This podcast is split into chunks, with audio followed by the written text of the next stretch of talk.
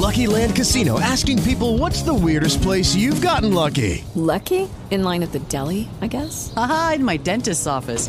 More than once, actually. Do I have to say? Yes, you do. In the car before my kids' PTA meeting. Really? Yes. Excuse me, what's the weirdest place you've gotten lucky? I never win and tell. Well, there you have it. You can get lucky anywhere playing at LuckyLandSlots.com. Play for free right now. Are you feeling lucky? No purchase necessary. Void where prohibited by law. 18 plus. Terms and conditions apply. See website for details.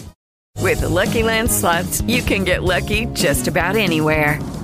This is your captain speaking. Uh, we've got clear runway and the weather's fine, but we're just going to circle up here a while and uh, get lucky. No, no, nothing like that. It's just these cash prizes add up quick. So I suggest you sit back, keep your tray table upright, and start getting lucky. Play for free at LuckyLandSlots.com. Are you feeling lucky? No purchase necessary. Void where prohibited by law. 18 plus terms and conditions apply. See website for details. Words at War.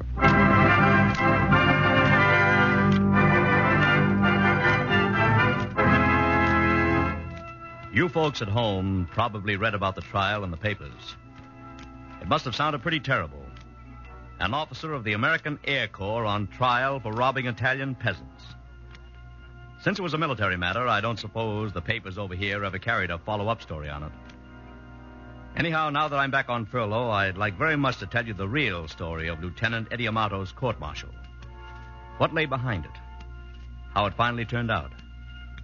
I know the story at first hand. I was flight surgeon of Eddie's squadron.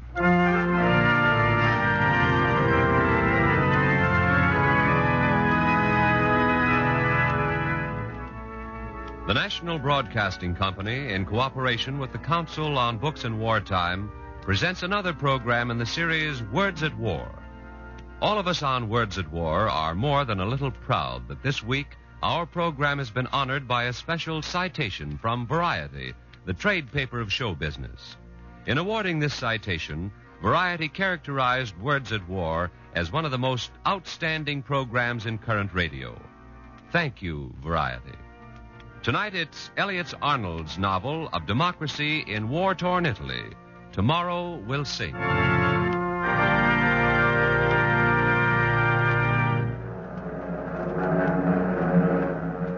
In February of that year, our B 24 squadron was transferred from North Africa to an air base near Foggia, Italy. I remember the day we landed. The rain was coming down in hatfuls, and the boys were pretty disappointed in their first glimpse of the country. So, this is sunny Italy. Give me Chicago any day, Doc. I see what you mean, Kelly. No Chamber of Commerce here, huh? Hey, Eddie, you didn't tell us about this. Why don't you warn us? Well, look, Kelly, all I know about this place is what my father used to tell me. He was born here, not me. Now, you have some relatives near here, haven't you, Eddie? Yeah, yeah, an uncle of mine's got a farm somewhere around Foggia. And who cares about your uncles? Haven't you got any good-looking cousins? Female cousins? oh, listen to him, will you, Doc? Kelly, you talk like a man with a paper tongue.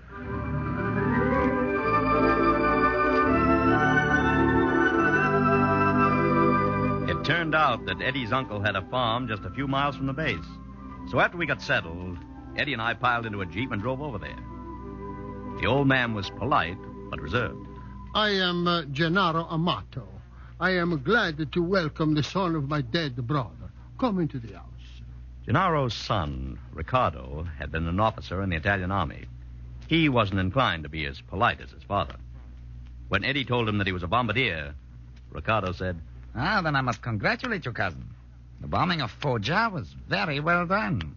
It's only by mere chance that you find us alive and well. Eddie tried to explain that Foggia had been bombed long before we came there. But it didn't help to take the chill out of the atmosphere. Meanwhile, Gennaro had sent for his neighbors to come over and meet his American nephew. Among them were the Sorvinos and their daughter Nina. There seemed to be some understanding between this lovely young girl and Riccardo. Had liked the idea of playing host to American officers. Nina, come. You must sing for our guests. Oh, very well. What shall I sing, Ricardo? Sing Lily Marlene. Ricardo. The American lieutenant has no objection? No, why, of course not. Why should I object, Signorina? The song, Lily Marlene, it was sung by the Germans in North Africa and by the Italian army also. Well, everybody's singing it now. I'd like to hear you sing it. Tutte le sere sotto quel fanal presso la caserma ti stavo ad aspettar. Anche stasera aspetterò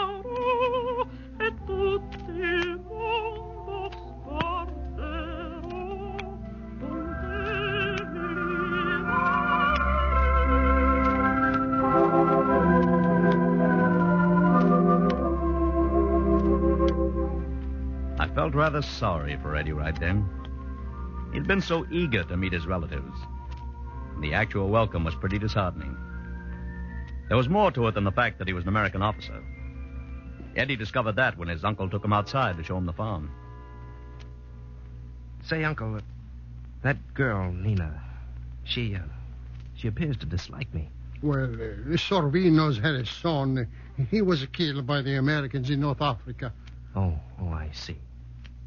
Is, uh, is she in love with Ricardo? I do not know for sure. Oh, Ricardo is with, with her brother in North Africa. Whether this is love or just remembering her brother, I, I do not know. Oh.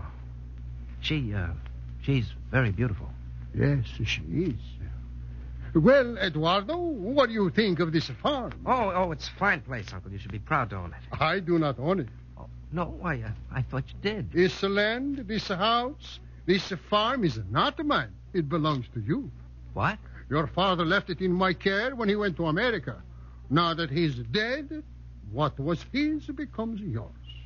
Well, I, I, I don't know what to say. Nevertheless, the farm is yours. Oh, but, Uncle, I can't come along and take what you've worked for so many years. I have my own farm in Long Island, a good farm. Well, at any rate, it's not a matter to be decided now.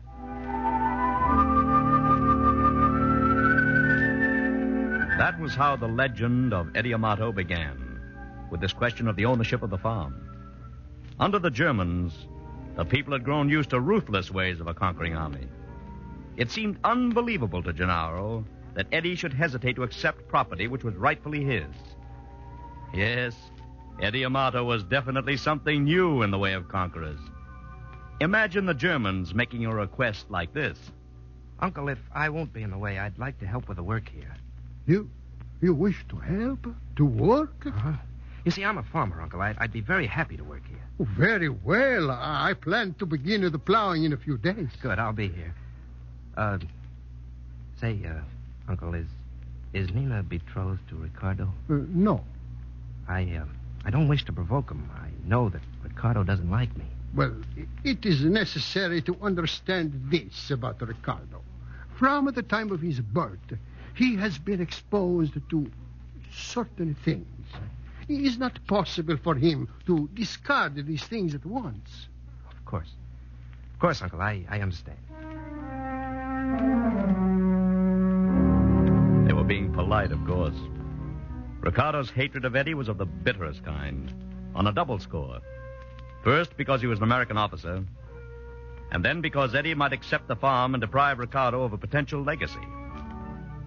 Cousin Ricardo poured out his bitterness to Nina. But, Ricardo, the lieutenant has not said that you will accept the farm. Nina, it cannot be that you believe this.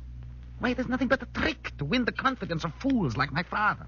Later, when this trust has been won, the Americans will probably seize all the farms here. Ricardo, no. Remember this, Nina.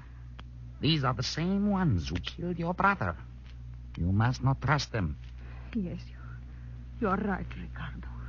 I must not forget this. As for me, I can no longer stand the sight of these idiots groveling before the American. Well, what will you do? There are Italian forces still fighting with the Germans in the north. I go to join them. And when I return, it shall be as a hero.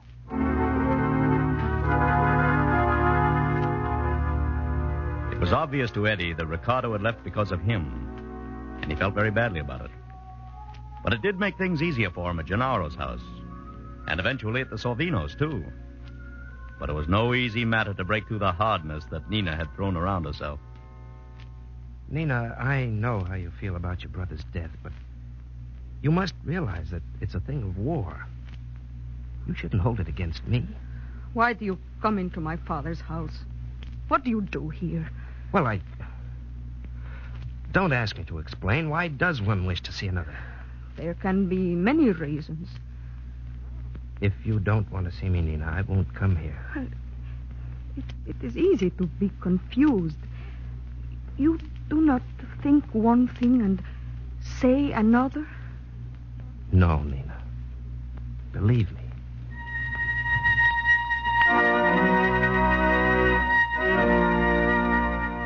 Nina's suspicion were echoed in the minds of many of these people.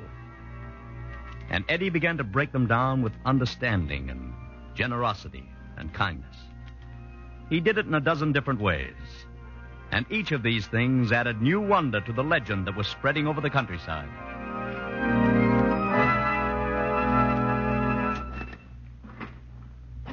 Look, Eduardo, look.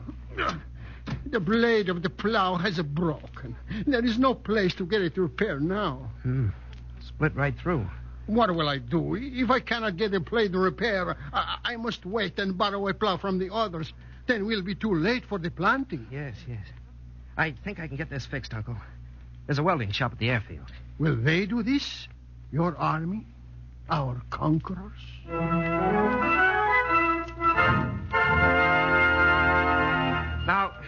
Deal, fellas.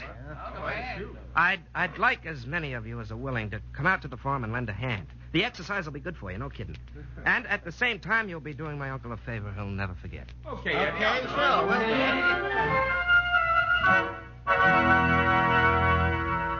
I'm in a trouble, Eduardo. Bad trouble. Oh, what is it, Cesaro? There's an evil blight on my vines. It eats through my leaves like a hungry thing. Some of the others say I should burn it down in my vineyard. Burn it down? No, no, that's ridiculous. Perhaps I can get something for you to cure the vines. Let's see, there may be something I can get from the Army. If not, I could cable to the Secretary of Agriculture in Washington. The Secretary of Agriculture? Mm-hmm. You have a personal relationship with him?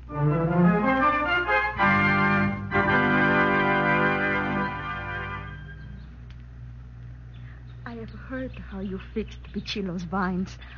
It was very good of you, Eduardo. Oh, it was nothing, Nina. It was fortunate I was able to get the chemical. Uh, did did you know that my cousin Ricardo has come back? Yes, I, I know. He, he could not get through to the German lines. Do you care that he's back? I, I do not think Ricardo and I were such good friends as we thought. That is what you want to know, is it not?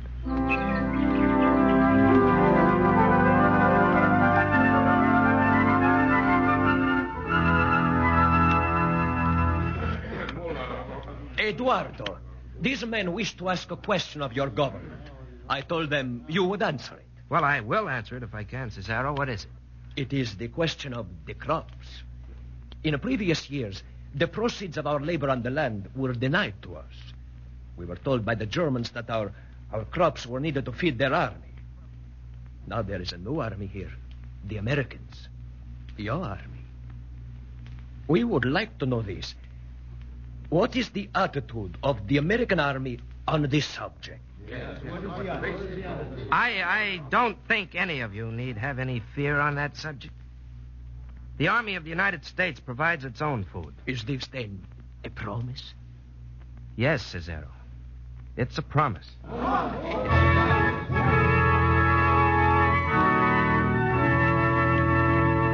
Can you visualize the wonder in the eyes of these peasants? An officer of a conquering army came among them, refused to take advantage of them, and went out of his way to help them at every turn. And if there was any single thing that clinched their admiration for Eddie, it was the shortwave broadcast. The whole thing came up in the course of a conversation with Nina's father. He was questioning Eddie about the condition of Italians in America. Is not the government of the United States hateful, violent toward the Italians in America? Oh, no, no, Signor Savino. Look, I'm I'm of Italian blood, and I'm an officer in the American Army. Why, the mayor of New York City is of Italian descent. Ah, was not the same mayor thrown into jail and then executed? What? Where'd you hear that? It was so announced by the old government here. Well, of all. Tell me, tell me, do all the people here think as you do that the mayor of New York was killed? Certain. Believe me, Senor Savino, it, it, it's nothing but a lie. I'll prove it to you. How can this be proved? Hmm? Well, uh, I, I, I don't know at this moment, but I'll find a way to prove it.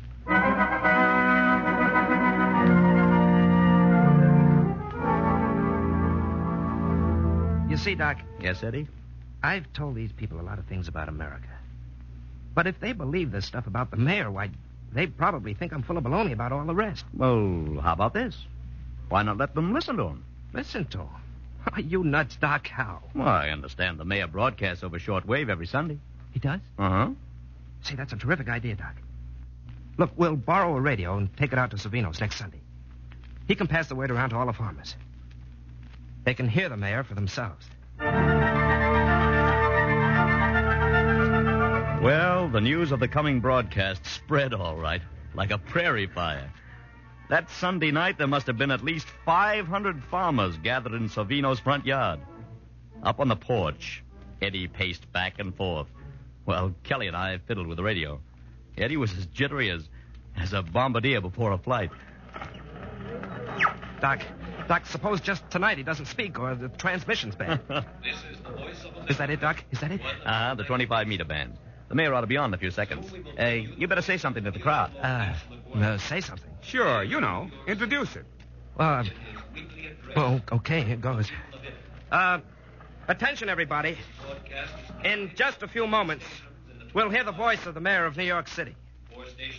I, I, I don't know what this man will say. The thing I do know is this. He's of Italian blood. He's still mayor of the largest city in America. And he speaks his mind as he pleases. Such is the United States.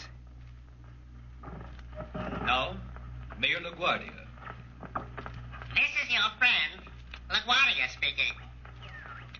To the courageous people of occupied Italy, I should like to send our greetings once again. The faces of the peasants were filled with wonder. Slow up As the mayor talked on, heads began to nod gravely. Eyes began to shine. railroad tracks. As the mayor closed his talk, there was a restless stirring in the crowd as they anticipated the finish. to worry about in other parts of Europe. The liberation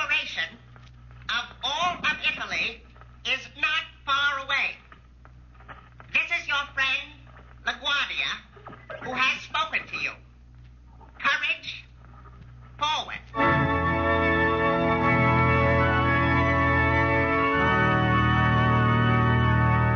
You see, you don't generally think of ideas in the abstract.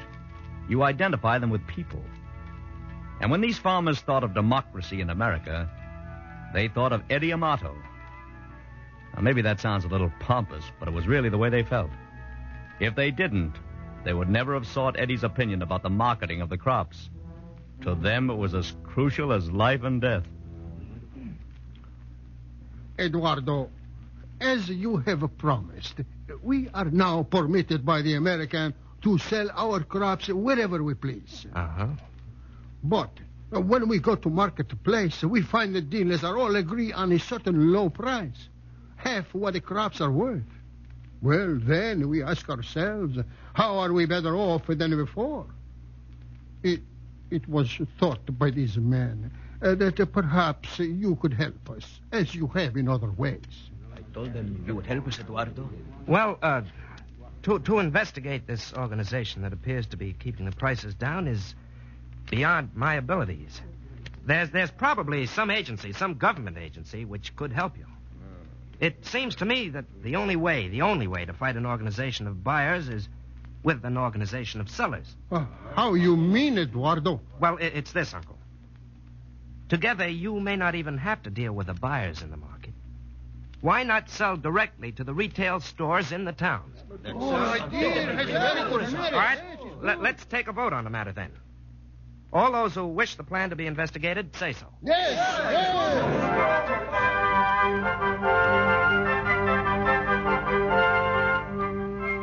was much enthusiastic discussion, and finally Eddie's plan was approved by all. Gennaro and some of the others went beforehand to the stores in the towns and made contracts with the storekeepers. On the morning of the day on which the produce was to be sold, the wagons of the farmers formed a long procession on the road. It was like a holiday with Sunday clothes and flowers and silver harnesses. When they reached the first town, Eddie arose in his wagon and addressed the people. Uh, listen, everyone, listen. Listen. My uncle, Gennaro Amato, has suggested that I take charge of the money we receive from the storekeepers. Then I will divide it among you tomorrow. Is that satisfactory? All right, then. Let's go.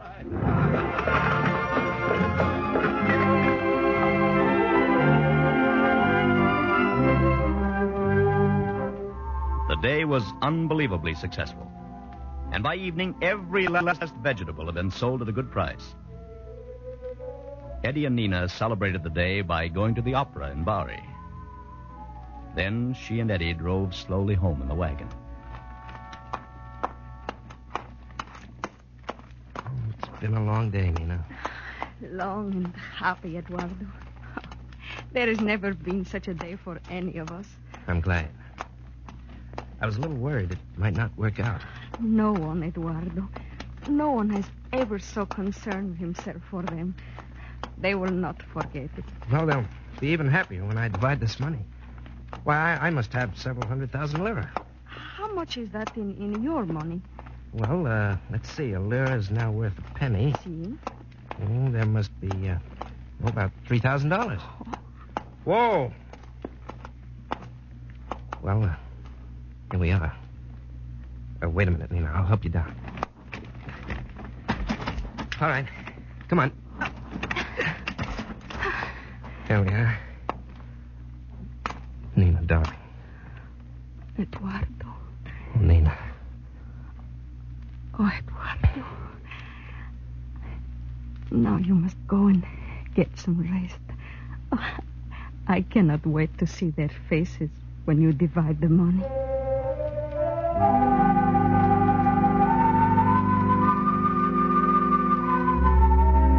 Eddie said that he left Nina at one o'clock in the morning. It was four hours later when he came into my quarters and wakened me. His face was white and he was trembling all over. Doc, Doc, something terrible's happened. What was it, Eddie? Doc, Doc, the dough I was holding for the farmers, it's gone. I, I lost it or somebody stole it or something. What? I've been laying out there on the road since one o'clock. Somebody conked me on the head or something fell on me. I, I don't know, but when I came to, the money was gone. What am I going to do, Doc? What'll I tell those farmers? I don't know where he did get the guts to face those people the next day. It was brutal. The worst part of it was that none of them said a word. They just accepted it the way they had been accepting treachery for years. Gennaro refused to look at Eddie. Uncle, look at me. Do do you believe that I've stolen the money? I. I. Then do not make me answer. Please, all of you. You must believe me. Look. Look at the back of my head. Signor Savino, look. This is where I was struck. Cesaro, look, you, you can see the sign of the blow. Look, look, Uncle. Please. You you can't believe that I did this.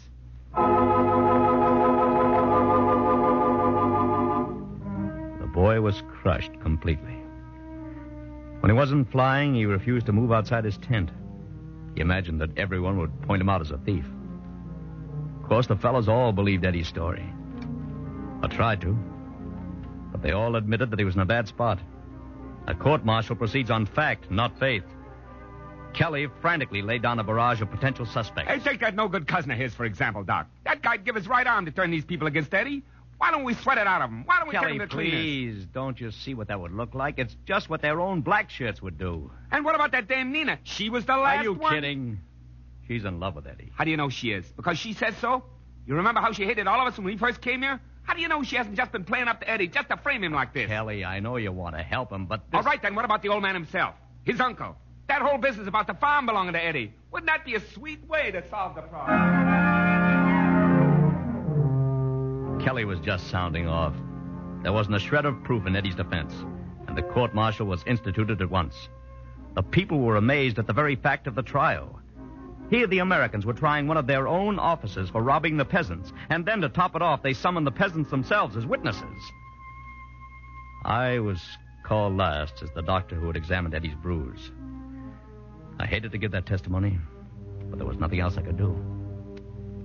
Captain, can you state authoritatively that the blow was delivered by an outside force? No, I cannot. Thank you, Captain. Your witness, Major. Captain, is it possible to so deliver a blow to the head that the victim will be rendered unconscious and yet not uh, break the skin of the scalp? Objection, Your Honor. Incompetent, irrelevant, and immaterial. Uh, what is the line of argument the defense is attempting here? If the court please, I will try to show that the injury sustained by the defendant could have been delivered by an assailant. After that, I hope to show that this type of attack is known to have been a part of the training of the black shirts. Uh, go on, Major. Well, there are many black shirts in the neighborhood, aren't there? Former black shirts? Yes, it was a weak defense. We knew it. Everyone knew it. It was just about then that a man rose in the courtroom, went over to Gennaro, and whispered in his ear. It was Dino, a little Italian who worked in the officers' quarters at the field. Gennaro got up suddenly, and both of them left. Eddie was asked if he wished to make a final statement. He came slowly toward the front of the courtroom and stood there for a moment. I. I don't know what more I can say. In spite of what's happened, I'd, I'd like all these people to know that I don't hold anything against them. I hope they got to understand American things better because of me. I ought to say this, maybe. I wouldn't. Don't you see, I wouldn't let these people down like that. That's all, sir. Your Honor. Your Honor. Now, what on earth is this? Gennaro Amato. Who is this man with you? Your Honor. He's a former black shirt. It is my son, Ricardo Amato. Gennaro took the stand. With tears of shame in his eyes, the old man told how Dino had been invited by Ricardo to join him in another attempt to reach the Germans in the north. Ricardo had offered him huge sums of money for the care of his family, but Dino had no desire to accept the invitation. Your Honor, I was anxious to know the source of this money. My wife, she knew where Ricardo was hiding. Now, I have brought this son of mine here. He will tell you the truth you seek. He will tell you it was he who stole the money, not my American nephew.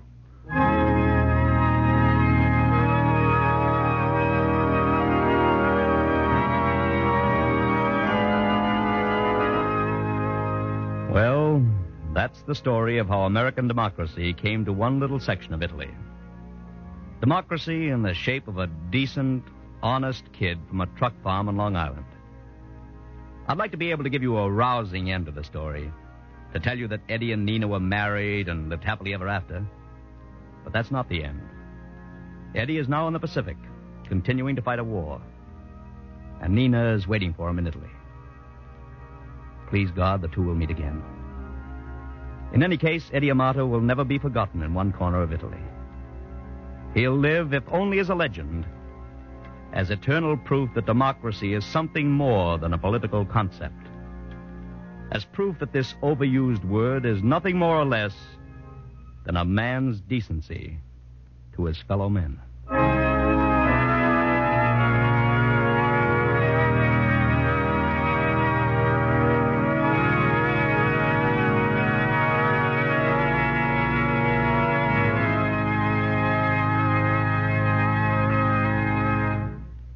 Tonight on Words at War, we've brought you a dramatization of Elliott Arnold's novel about democracy in war torn Italy entitled Tomorrow Will Sing.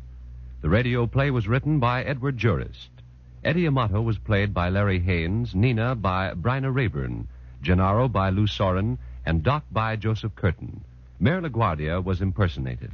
The music was arranged and played by William Meeder, production Garnet Garrison.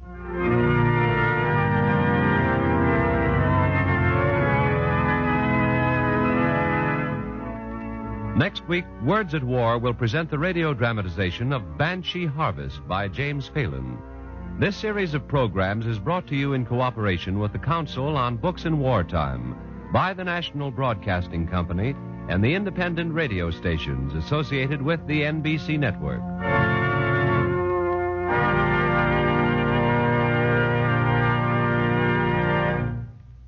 This is the National Broadcasting Company. Thank you. Grand Canyon University makes earning your degree possible with over 130 academic programs for traditional campus students, with more than 80 bachelor's programs offered online. GCU provides you with the personal support you need, from complimentary unofficial transcript evaluations within 24 business hours to scholarships, academic support, and your GCU graduation team, led by your own university counselor. Find your purpose at GCU. Private, Christian, affordable. Visit gcu.edu.